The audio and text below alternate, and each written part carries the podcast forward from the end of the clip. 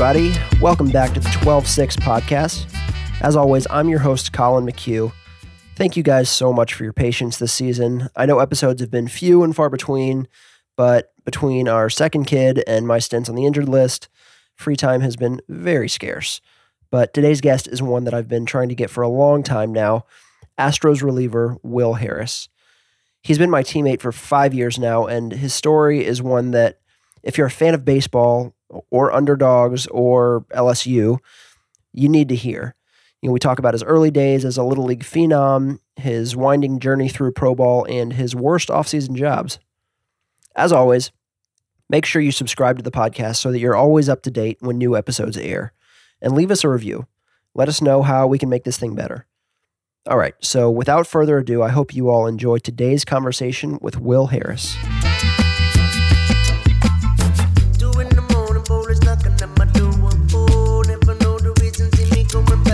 Will, thanks for being here, man. Yeah, we've been trying to do this for uh, a few months, maybe even a year now. So it's good to finally get get on the show. I'm very, very good at procrastinating when it comes to this. I told Charlie Morton that I was going to do it for about six months, and then we finally did it six months later at his house because he badgered me over and over and over again. Yeah, I think that's the freedom of podcasts. Is you know you can kind of do them on your own time, release them on your own time, edit them on your own time. So it's uh, That's right. I don't have a, I don't have like a overarching company making sure that I'm sticking to timetables or anything. I'm very much my own producer. Yeah, that's it. That's that's my tiny little setup That's here, Yeah, hotel with- rooms. with our schedule, man, it's doing things on your own time is pretty uh is rare. so uh getting a chance to do that is nice.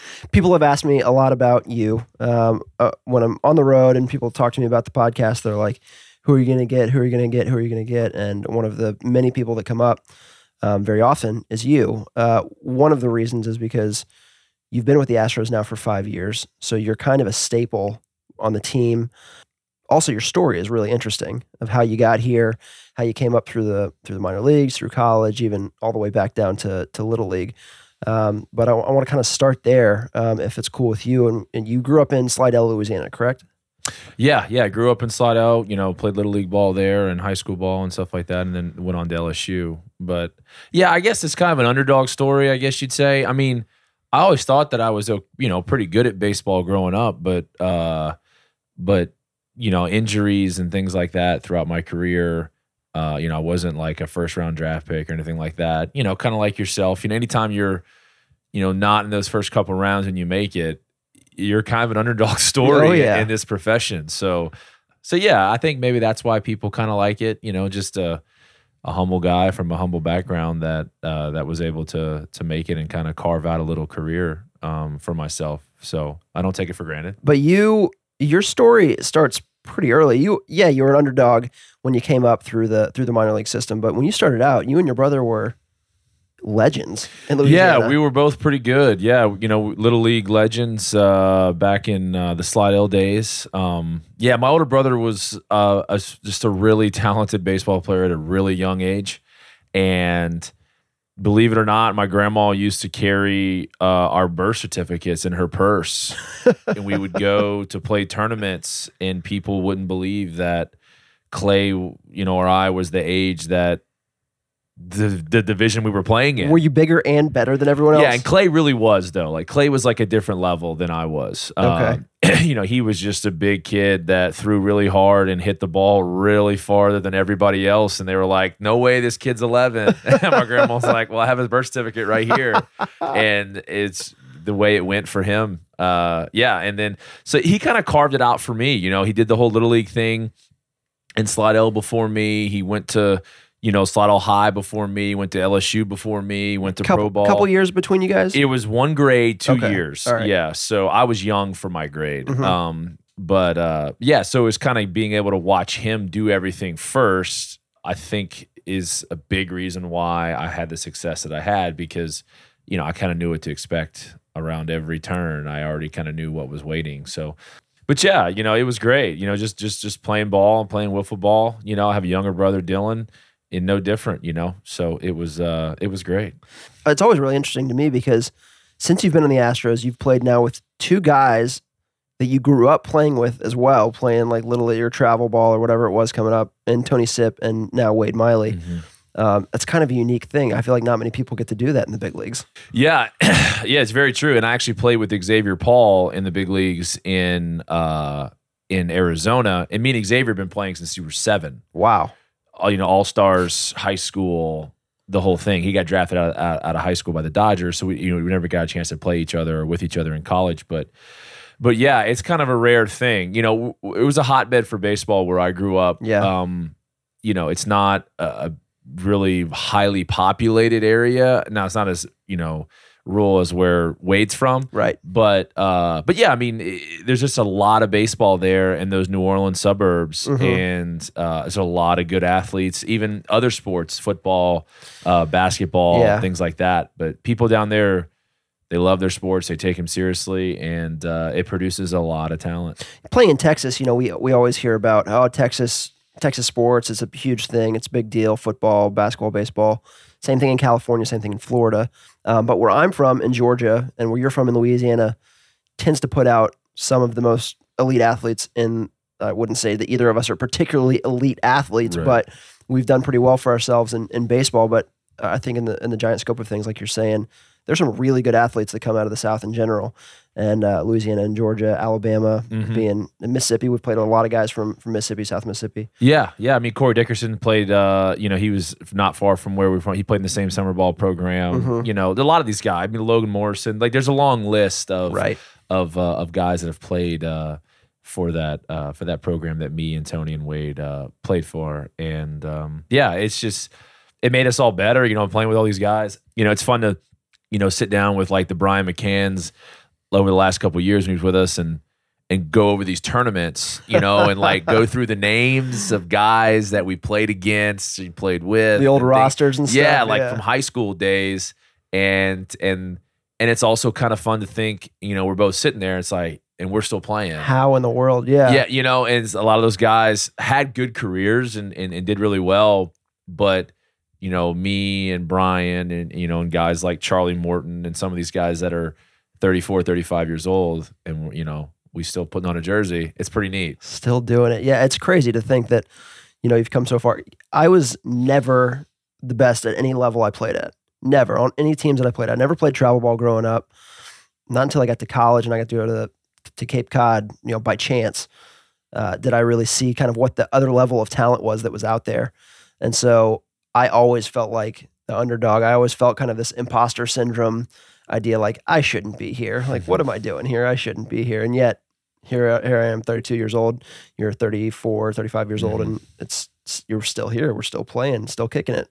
Yeah, yeah, it's a lot of a lot of breaks along the way. You know, I tell people all the time like that ask me, "Hey, what does it take to be to pitch in the big leagues? What does it take to do whatever?" And I'm like, "Well, I was like, we're all really talented, and we all played with guys growing up and in minor league baseball that were equally as talented to us that it didn't work out for. Right. And so the things that I always go to is like, man, it is all about health and timing. it's all about being in the right place at the right time, and not only that, but being healthy at the right time Right. that allows you to break through. Because so many guys, when their time came, you know, were hurt Mhm. or or were doing and playing really well and putting up numbers, but the timing wasn't right because there was people ahead of them and things like that. So Right. uh yeah, it's just it's a big part of of of like I said, just being healthy at the right time allows you, you know, more doors open up.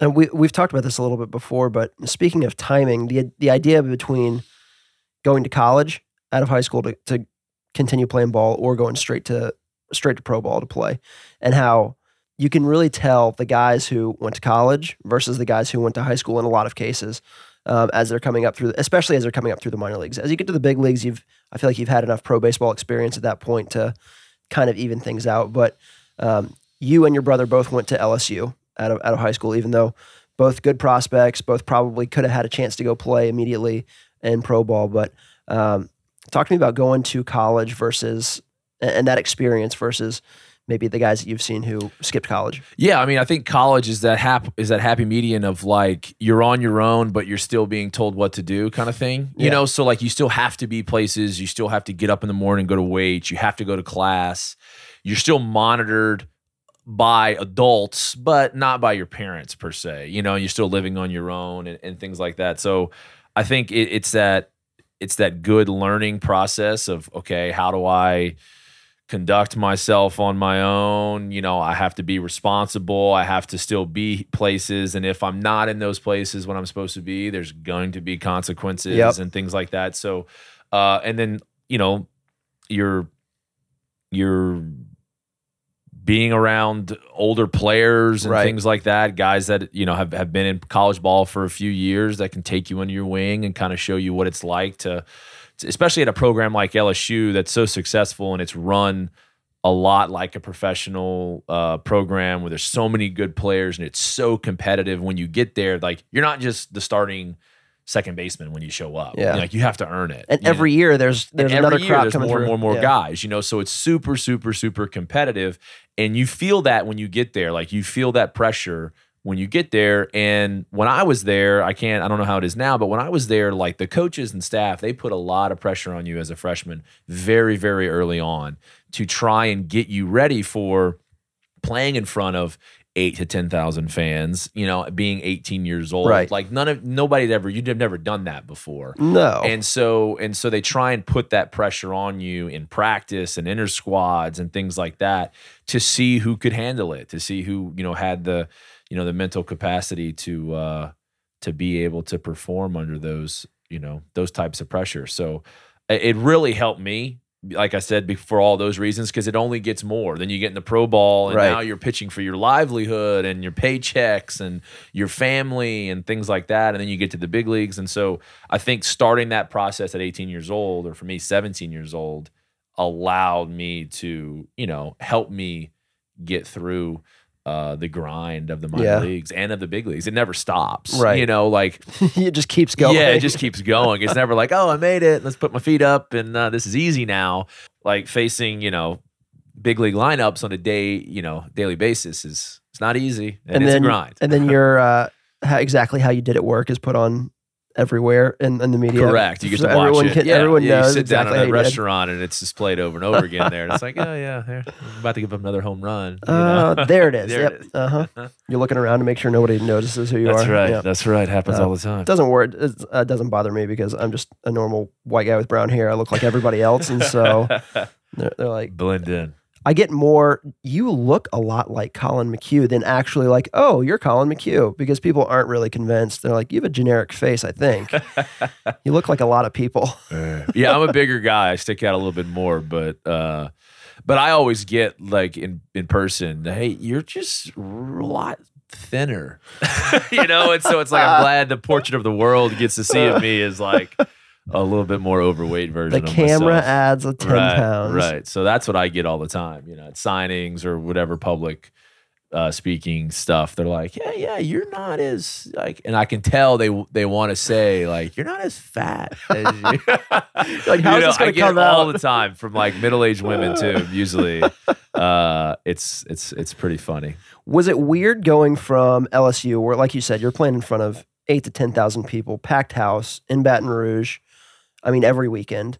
Um, was it weird to go into pro ball after that and start in you know rookie ball and playing in front of 150 people in the middle of nowhere? You know, I think for guys like us that got to play in the Cape and guys that got to play summer ball, that's the best way to kind of. It's like a snapshot of what lower minor league ranks are because you you get thrown into uh, a pot of a bunch of guys from different colleges, say in summer ball that you don't really know. You all have the baseball thing in common, and so you kind of make it work, and you get to know and create new relationships. And that's to me was how the er, lower minor league ranks are. You're not playing in front of a lot of people. It's a bunch of guys you don't really know, and, you know, and you kind of make it work. And uh, you have host families a lot Right. of times in the minor league, lower minor league levels. So that's kind of what it felt like to me those first couple years. Uh, but yeah, it was different. Uh, I mean, LSU, you know, is a different uh, is a different animal with college baseball, no doubt. But yeah, the lower, you know, I made lifelong friends, and those I still talk to today, and you know, been a lot of weddings from those first couple years in minor Yeah. league baseball. You know, it kind of seems to happen, and uh, guys that I came up with, so I still talk to them a lot. And you know, I, I actually like kind of came up and then went back down, and then kind of came up again. Like I, I've got to see the basically know everybody in the Rockies organization there for about six years. Right. So, uh, so yeah, there's not really anybody that I don't know personally from those seven years with the Rockies. And speaking of weddings, you got married when you were in the minor leagues, correct? I did. Yeah, I got married in 2010. So Yeah. so yeah, yeah. We, uh, me and Caroline, yeah, just uh, Same. just a poor minor leaguer. yeah. You know, like trying to Mhm. make it work and uh, use whatever I had left from my signing bonus to to buy the ring, and Yep. and that was it. No, same. Me and Ashley got married in 09 and when we were in right before our low A season. hmm So she's seen, I feel like there's uh, definitely something to having a woman by your side who's seen all of the garbage that you go through in the minor leagues and it kind of appreciates the struggle of where you're at now. I was, I was talking to Ashley the other day and we both still have this like minor league stigma kind of in our head that if something is like a big purchase and it's it's a lot of money, we still like can't wrap our minds around the idea of pulling the trigger on Me and it. Caroline the exact same way. It's the exact same way. I don't know what I'm gonna shake it, yeah. Yeah, we haven't. Sh- yeah, from the 2011. Yeah, because like so we, we got married in 2010 and 2011. I, I hadn't pitched for like two and a half years uh, going into that 2011 season, and and so Caroline was like, "Hey, I, I want to come live with you wherever you play this year, if you make a team or however it goes." Because I've never done that. I want to say that I did it at least once. Right. like, okay. And at the time, like she had a marketing job in Baton Rouge and was by far the breadwinner of the two of us. You know, like she's paying for dinners when we go out and things like that back then. And so I ended up making going to Modesto and got you know off the uh, injured list and started to pitch and and then uh, you know lo and behold we get pregnant. I'm 26 or years old or 27 years old in high A, and I was pitching really poorly, you know. And she was waiting tables at a sports bar down the street, you know. So we were like, we were grinding. That was a that, that was a grind. grind, you know. So was- we we always look back on that year when we got back in the car and like drove home uh, at the end of that season, and I, I really really thought like that was it. Like I was like, oh, no way, I'm not going to make a team next year. She's we're going to have our first kid in April. I, I needed to make more money than what I'm making now to support a kid and a family and stuff like that. So yeah, that was kind of the that was a, a long 30 hour trip of contemplation uh, from Modesto, California, back to Eunice, Louisiana. I feel like all of us who've been through the grind in the minor leagues have a story like There's that. a story. a story where you just you see the light at the end of the tunnel and you're like, go towards the light because Mhm. this is not this is Yeah. not going to end well for us. Right. And when you're doing it for a few years, you know, and you see the way it works out with other guys too, where Yeah. you're like, I know the way this ends, hmm you know, and not that I don't believe in myself, but it's so funny because from early on too in the minor leagues, and I'm not sure it was with the Mets, but like they tell you, like, hey, only like three guys out of every draft class make the big leagues. And Correct. you look at this, like, okay, well, the first rounder is definitely making it Right. this other guy who's you know a hitter who's raking well he's making it and this other guy throws 100 so it's like how do i fit into this equation you know how is this going to work out for me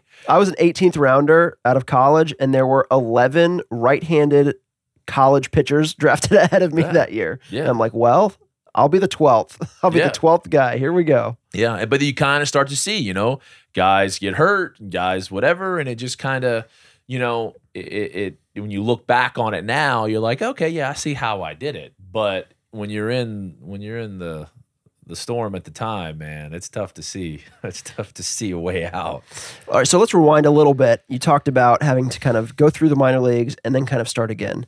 And it's because you had an arm injury, mm-hmm. correct? yeah Tell me a little bit about that because it can be hard enough trying to make it through level by level through one time, but to have to re- press reset again, especially at 24, 25 years old, and then crank it back up again. Mentally, how did you like, how did you handle that? Yeah, so like when I I, I didn't end, I ended the 08 season injured in high A.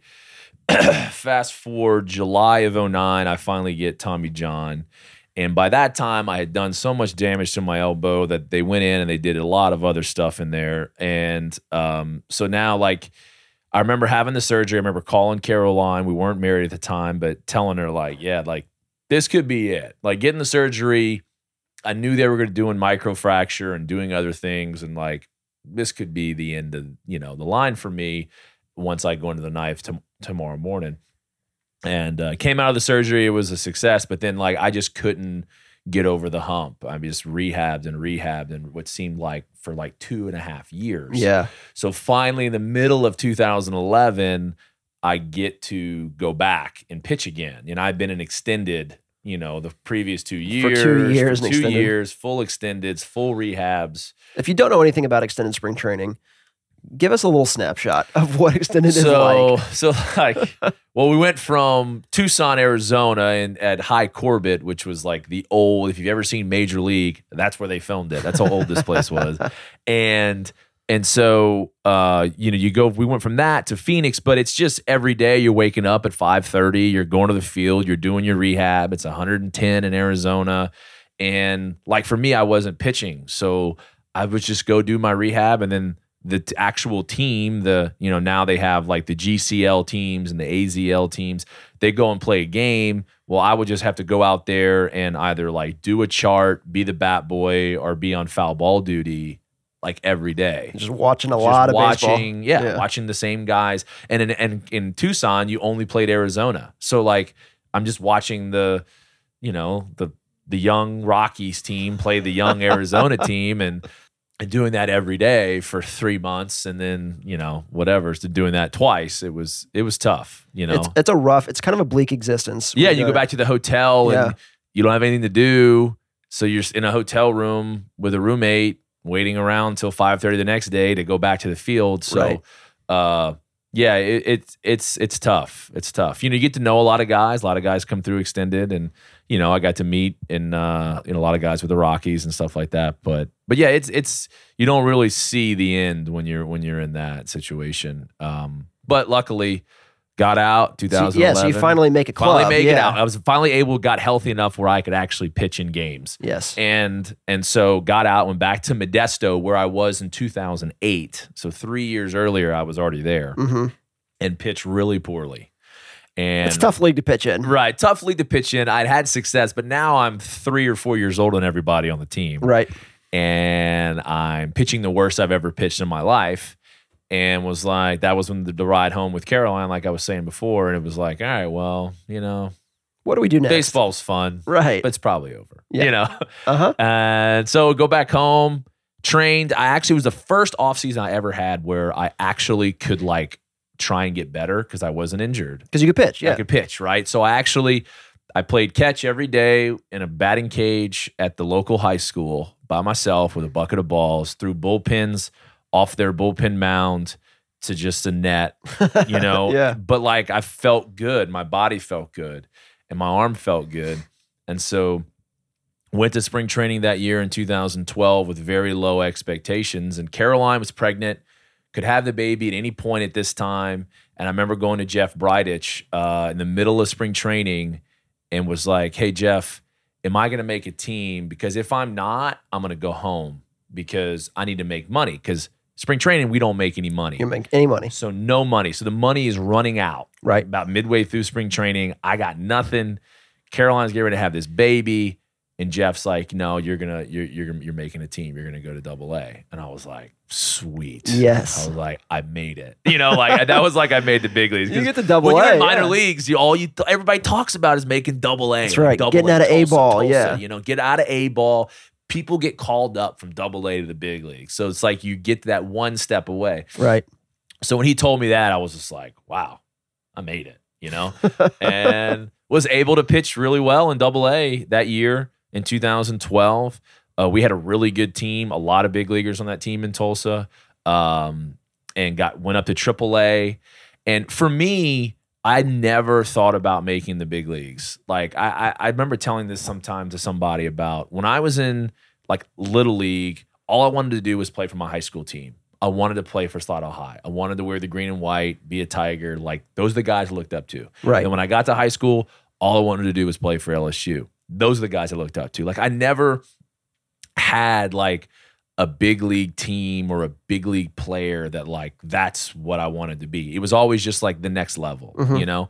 And then when I got into LSU, wasn't until my senior year when these teams started talking to me, I was like, oh man, maybe I can play professional baseball. Like I hadn't really thought about it, Yeah. you know? And then once I got into professional baseball, it was all about pitching well enough to go to the next level.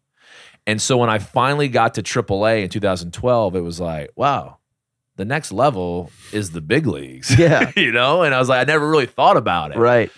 So yeah, but it was, you know, a weird one of those like cliche stories where we had completely run out of money.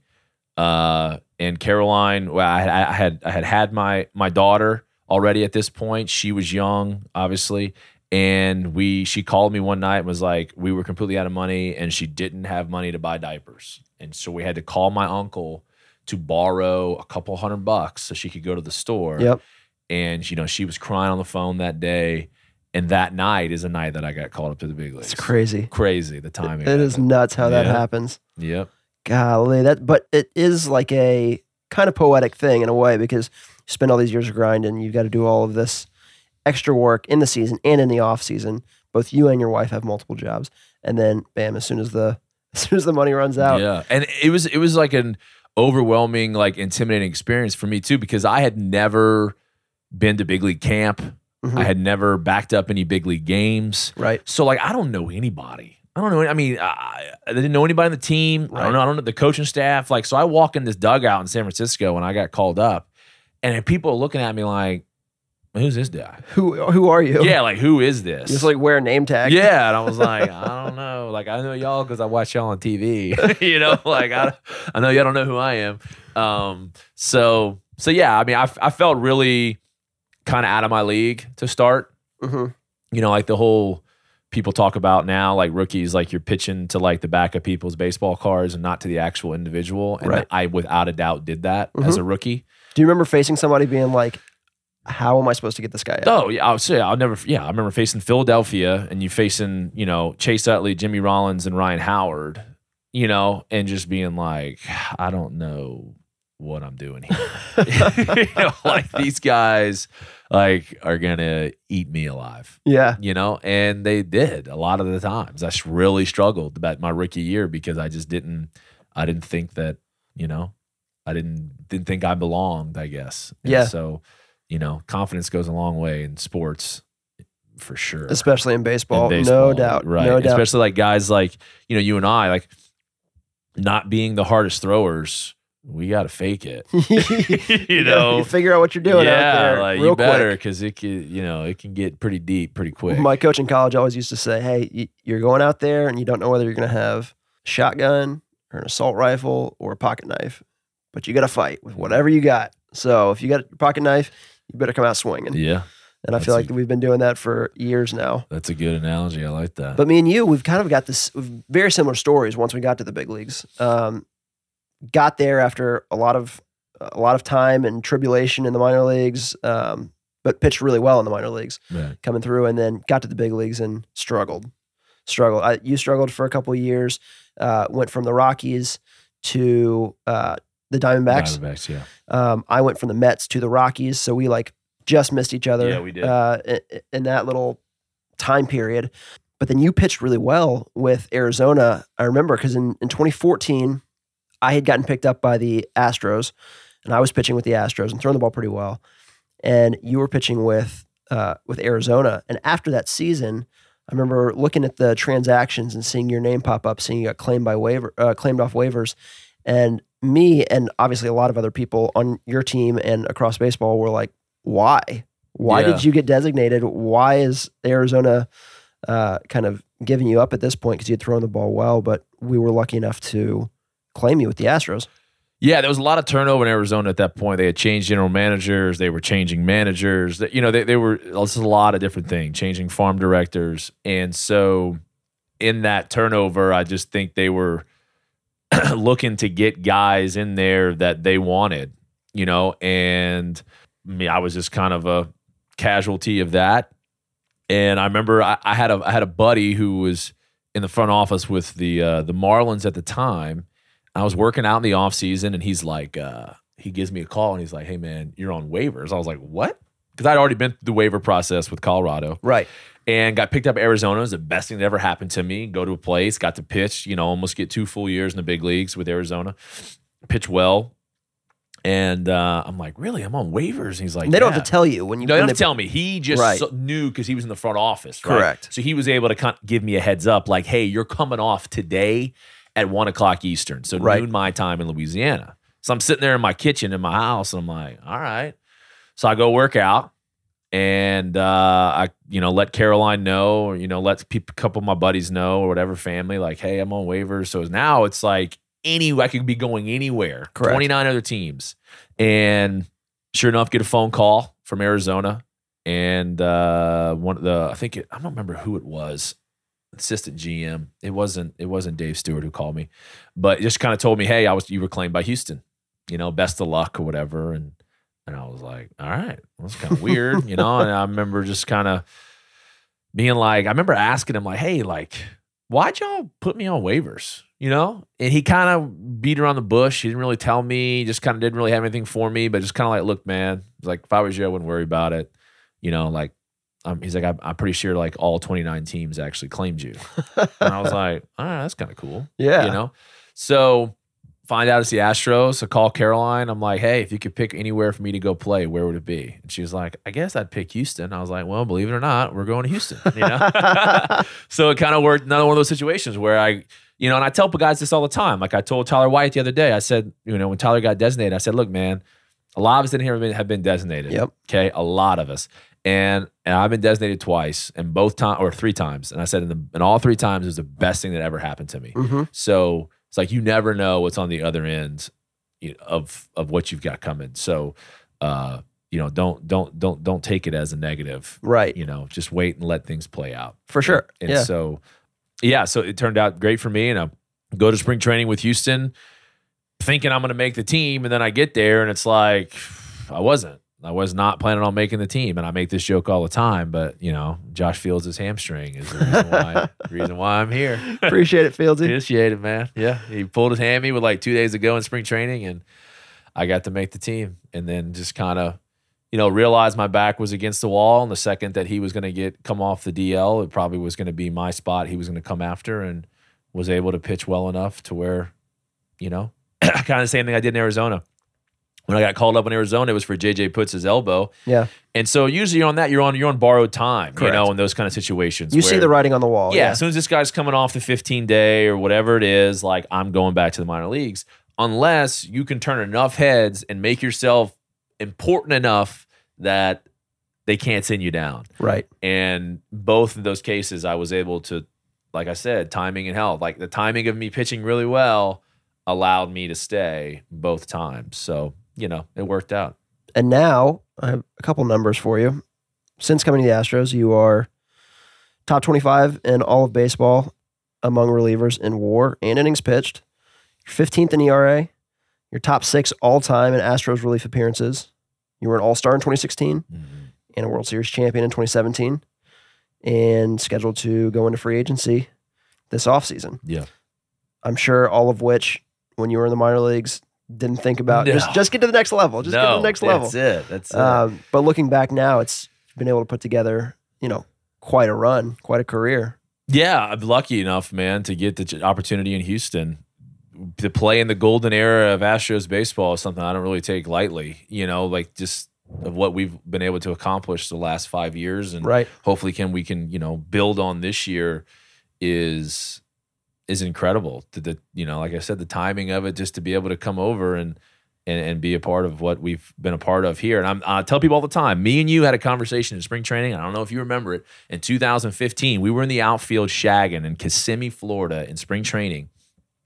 I've only been there maybe three weeks. Mhm. And it's towards the end of spring training, and guys are hitting, taking BP, and we're shagging. And I remember us talking about, like, I think we're going to be pretty good this yeah. year. Yeah. Like, it just felt different. Like, the guys, the vibe, the clubhouse, like, everybody got along Mhm. like the talent we had kind of brought in, it, it just looked like we were going to be better than what people were giving us credit for. I feel like George Springer was hitting BP. We're sitting, we're talking, Yeah. hitting tanks, and we're like, we've got some, we got some dudes we got in some here. dudes, yeah, yeah, and you and and you kind of looked around, and both you and I had played for other organizations, you know, Yeah. so like we knew, you know, like I knew what a bad team looked like. right. So did I. Yeah. You know, and and I knew what a pretty darn good team looked like we had in Arizona in 2013. And so I, I just remember thinking like, I don't know what the American League is about. I've never been in the American League, but I don't I, I don't I don't see us like losing a lot of games, you Right. know,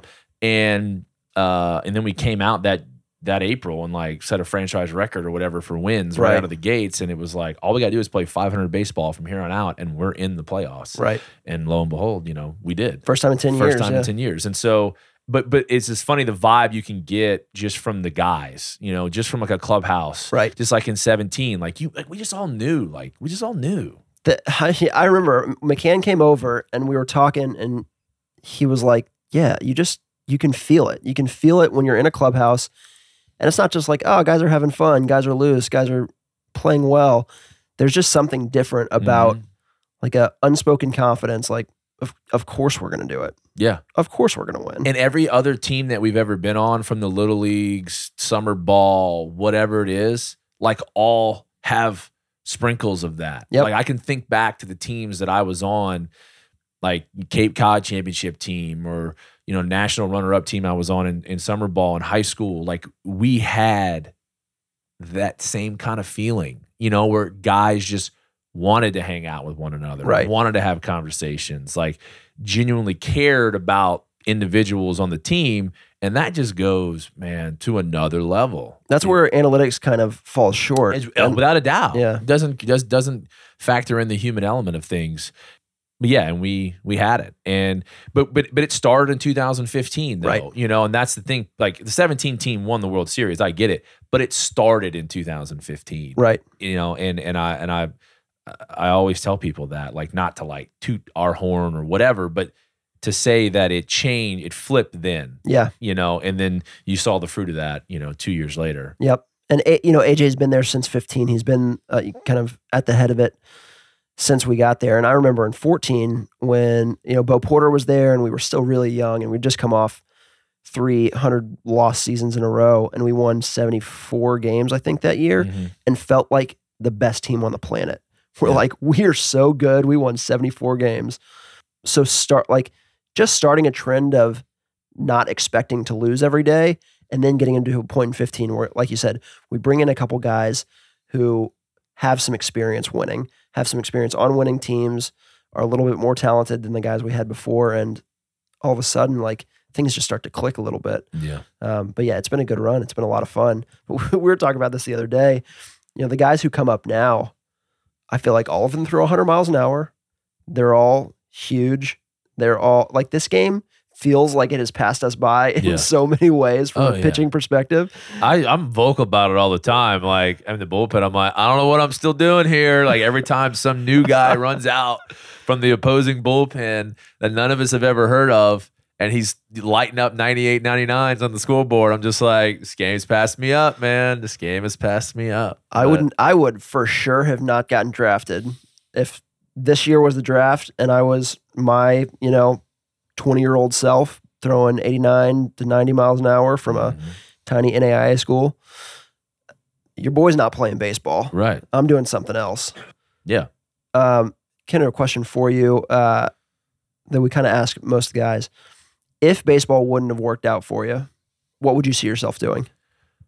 You know, I I ask myself that question a lot because I always think about what I'm going to do post baseball. So like, Right. I, I I really honestly I don't know. I the easy answer is like coaching, but I don't think I would have wanted to have coached. No, You know, I think I probably maybe would have got into it because the only thing I really knew was baseball. right? You know, um, but I I enjoy talking to people. I enjoy being around people and stuff Mhm. like that. So that kind of would have fit into that mold a little bit, but but I really don't know. I really don't know. You know, I'm just really glad that I'm a dad. Right. You know, that's kind of like my thing that I really enjoy the Mhm. most in my life is is being a father and a husband. So, you know, so getting to spend time with my kids. But you know, I, I I've wrestled with that a lot because I think you know I'm 30, almost 35, and like you know I'm not playing forever, and so like, what am I going to do when I'm done? Right. And I haven't figured that out yet. Like I'm just kind of hoping. I'm hoping somebody calls me with something I want to do because I don't know who to call. Right. I, uh, me and Ashley had a running joke when we were uh, like early on in the minor leagues. She was like, "You're going to go back to school and finish your degree, right?" And I was like, "Well, yeah, I probably, but like, what would it take for me not to have to finish my degree? Like, how how long do you think I'd have to play in the big leagues before you would say, "All right, you don't have to finish your degree"?" Mhm. She was like, "Well, until you could walk into a room and somebody knows who you are, that probably then. And I was like, okay, so like three years. yeah, Like three and a half. three and a I was gonna half. say, This media coverage is getting better these Yeah, days. we got to three and a half years in the big leagues, and I, I told her I was like, not going to college anymore. yeah, And then four years later, I was like, I should probably go back to college.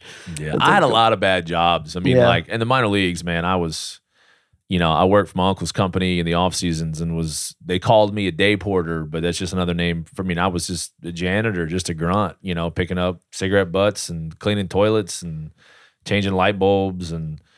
So Cleaning up construction anything sites. that's yeah. not that like is uh is better It's a plus. it's, a plus you know like i quit so many times like i remember one off season i went home and i went back like hat in hand you know i, I quit this off season before because i would he paid me good money i'm making like 10 bucks an hour or whatever you know so for me i was making way more in the off season than i was in minor league baseball Correct. so, you know, but trying to train and work out and stuff, like they'd be flexible with my hours. Like so I go go into work at like six thirty, and then I'd leave at like eleven thirty to go do all my workouts and everything up at LSU, and then I'd go back to work from like two thirty to six thirty. You know, so I still get my eight hour, uh, eight nine hour days in or whatever. Um, and he would allow they'd allow me to do that because I was Ted Terrell's nephew or Right. whatever. You know, but uh but yeah, I get to the point like in January or February, I was like, I've had enough. Like I can't, I can't do this anymore. Like I just, I would get to my wits end with the, with the job, you Right. know, and throw myself pity parties and think, oh, you know, I'm better than this, you know, whatever. And uh, and I'd quit. So I remember one season I went in there, I went to his office. I'm like, Ted, man, I need a job.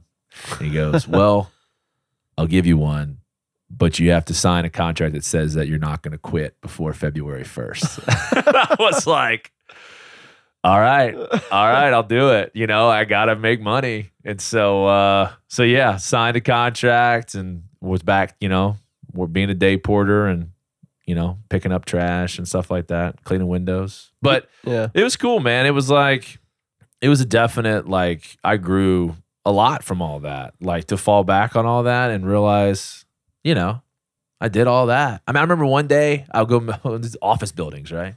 Downtown Baton Rouge. I remember one day the trash people didn't come overnight. So I had to push this giant, you know, wheel trash thing around all the law offices in this one building in City Plaza. And I remember going to this one guy's office, being like, "Hey, sir, you know, you're here to collect your trash. They didn't come last night." And like, he has like my baseball card from LSU on his wall. No Like, way.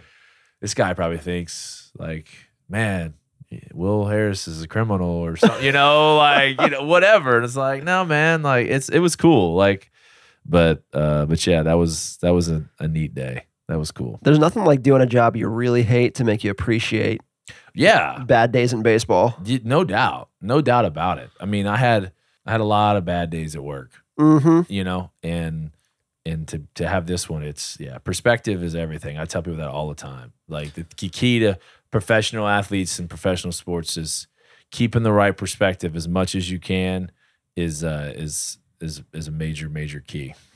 Now, a bad day as a pitcher in the major leagues can be unique. Uh, and, and I've been a starter now as a reliever the last couple years. Um, it's different though. As a, a bad day as a starter is is a bad day. You're pitching once every five days. The spotlight's on you. You go out, you pitch great. The media talks to you. You go out, you pitch terrible. The media talks to you. As a reliever, it's different. Mm-hmm. If you pitch great, nobody says a word to you. It's great job. We'll pat on the butt. Go get him. Go get him again tomorrow. If you pitch poorly, that's when that's when the media talks to you. It's just kind of the nature of the job in baseball.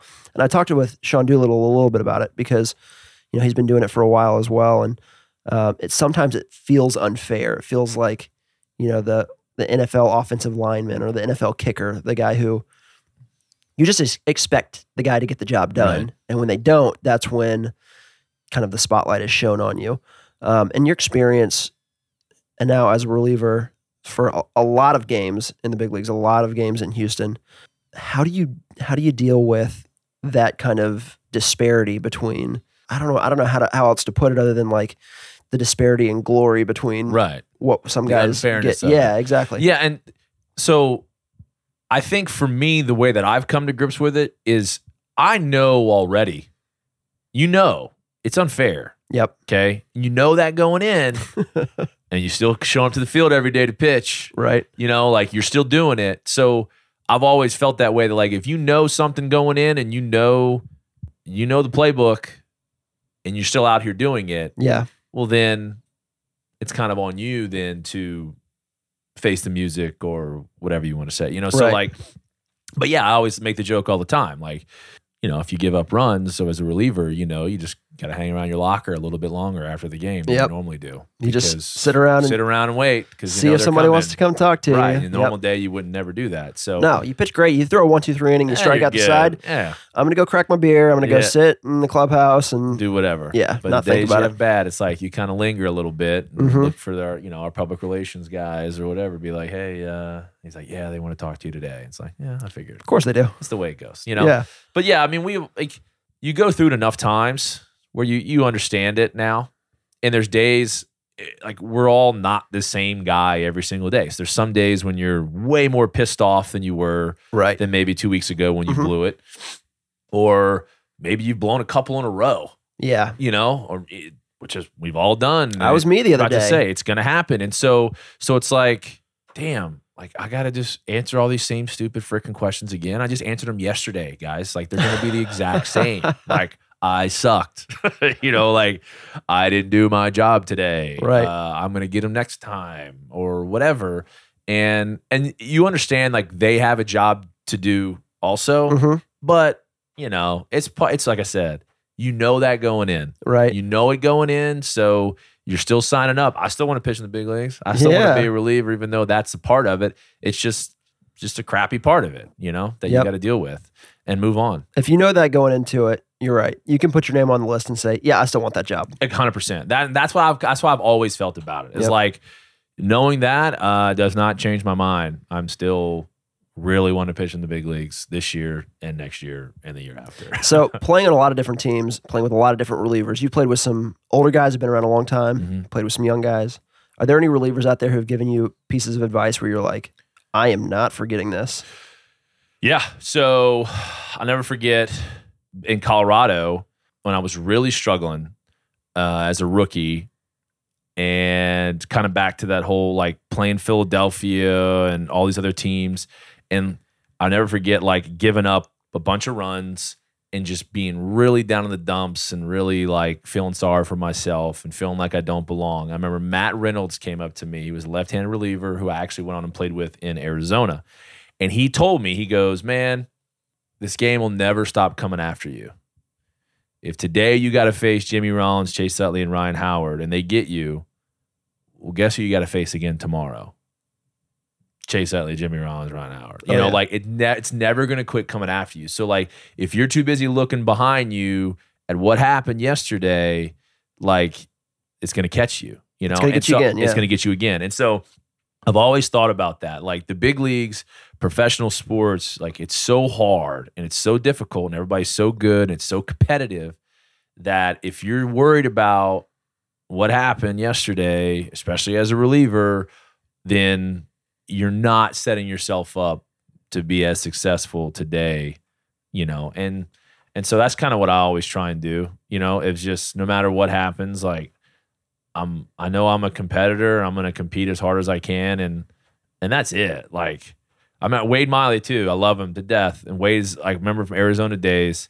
He'd be like, man, you know, it's gonna be a good day or a bad day. Like let's go find out. Yep. Like that's it. Like everything else I'm doing around here before it don't matter. I'm gonna go out there in the mound. It's either gonna I'm either gonna do my job or I'm not. Right. Let's just get to it and let's go find out. and I've always like because that that that when it comes down to it, that's it. That's Yeah. as cutting as dry as it is right then and there. As, as a pitcher, it's like I'm either gonna do my job or I'm not. Yep. And let's go find out. That's where kind of like the um, I don't want to call it. Uh, I guess it is a superstition comes in with a lot of players because you do have to go do the same job every day, and a lot of times. If you do a good a good job, you think back and you say like, "All right, what did I do to prepare to do this good job?" And maybe those those are the things that made me do this good job. Mhm. but it's really refreshing to see guys like you and guys like Wade who don't subscribe to that at all. Like you almost on purpose do something different every day so that you don't have an excuse at the end of the day to say, well, it was it, it wasn't me, it was this. Right. You really do have to kind of look yourself in the face at the end of the day and be a good self evaluator and be like, eh, I was I was pretty horseshit today. Yeah, I think that's the mental hurdle. So like I have conversations with, with, with young players and they'll ask me about like how I prepare, or how I throw in the bullpen or what I do. And I'm like, man, there's some days where I'm in the bullpen and like I suck. I'll just quit throwing because it's like there's no point. Like all I'm doing is beating myself up more mentally, you know, and physically for what? I can get more mad before I go out there or have less confidence, you know? And so, or days where you don't feel as good, your arm, body, whatever, and you go out there and you still perform at the same level, like that's a that's a mental hurt. You got over it. Now you know that like, hey, you don't have to throw for 40 pitches in the bullpen. Maybe it only takes takes four. Maybe, you know, but you don't know. And so I think getting over that and getting over those hurdles of like you don't have to do the exact same thing every single day to perform Right. because you don't perform great every day. No. you know what I'm saying? Like you did the same stuff you did today, yesterday when you pitched good. Today you pitched like crap. Like I'm not going to change my undershirt this time and change my undershirt next time. So yeah, it was the it's just a mental like hurdle that you can. And as relievers too, like we don't know when the phone's going to ring. We don't know what's going to be us. Yeah. We don't know. We try and prepare as well as we can mentally. We try and be as limber and as loose as we can physically. So when the phone rings, we can get ready in a timely manner and go out there and perform. And in that environment, it's really hard to do the same thing. Like Right. we're not in control of hardly any of that stuff. So so so to try to be, I think is nearly impossible. Right. And once you learn that, hey, I did five different things this month to get ready, and all five of them worked out, then you can kind of realize, like, okay, like it has more to do between my ears and me telling myself I'm ready than it is anything I'm doing physically. It's true. It's extremely true. And that's probably the biggest thing I've had to learn getting to the bullpen from the rotation is yeah, you don't really have anything else to rely on. You can't rely on the routine of things. You can't rely on, well, I've done this before in the past and it's worked.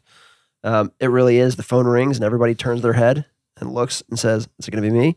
Your heart starts racing a little bit. Your hands start sweating a little bit. Mm-hmm. You start thinking, okay, which three guys are in the lineup are right now, or who am I going to be up for? And then they look at Will and they say, "Will, you're up." 'Cause you do that every Usually- day. Yeah, every day. Yeah, yeah. That's yeah, it's true.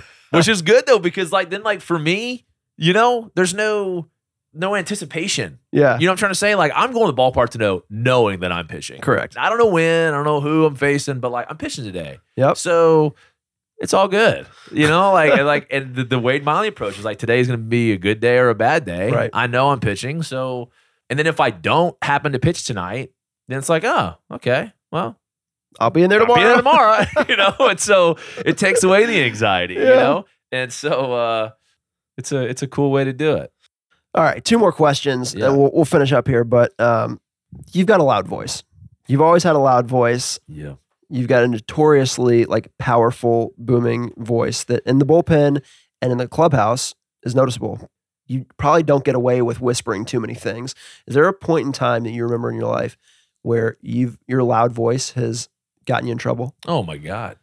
Dude, junior high, I remember one year in seventh grade, I think I got like 40 detentions for like talking in class. Cause I'm like, how the You're just heck- talking regularly. how the hell does she hear me? you know, it's like, you know, she's doing her PowerPoint thing and, you know, we're cutting up and it's just like, Will, another, you know, writes me detention slip. I'm like, what the frick is going on? You know, but yeah, I, for sure. I knew from an early age, like, I didn't have the ability to talk low and I got a lot of detentions in junior high, but always just for talking, you know, just innocent stuff. Yeah, just normal. Yeah, just normal stuff. But yeah, I've always had a voice that carried. And I catch myself too sometimes talking. I'm like, whoa, I'm yelling. Like, I'm sorry. you know? So you're just good to have my wife like nudge me, be like, hey, bring it down. You know, bring it down a little bit. I'm like, all right. Especially when I start to get excited.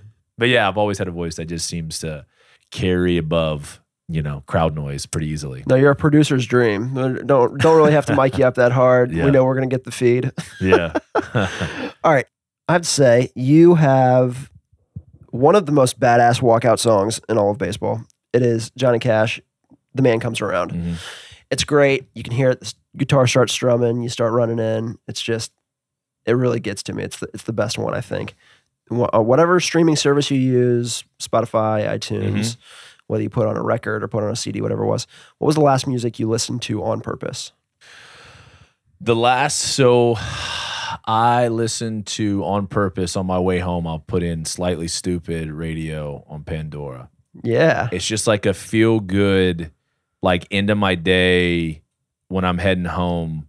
If the day was good, if the day was bad, if I didn't pitch or whatever, it's like, and for us too as players, I feel like when my buddies, like when I call them and stuff, they always know I'm in my truck hmm because that's kind of like my 30 minutes there, my 30 minutes back, or pretty much the only 30 minutes that I'm when, when when we're at home. Yeah. Where I, when I'm in my truck, when I'm by myself. correct. And so on the road, it's different. On the road, we have time, in the mornings and stuff like that. But at home, it's like, you know, but no, you know, I, I want to spend time with my kids.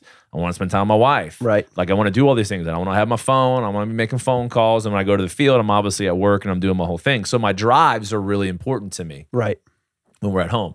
So my drive home is my like, you know, reflect, come down or whatever on my 30 minute drive home. And so a little bit of reggae, a little bit of, you know, just a little bit of feel good on the way home.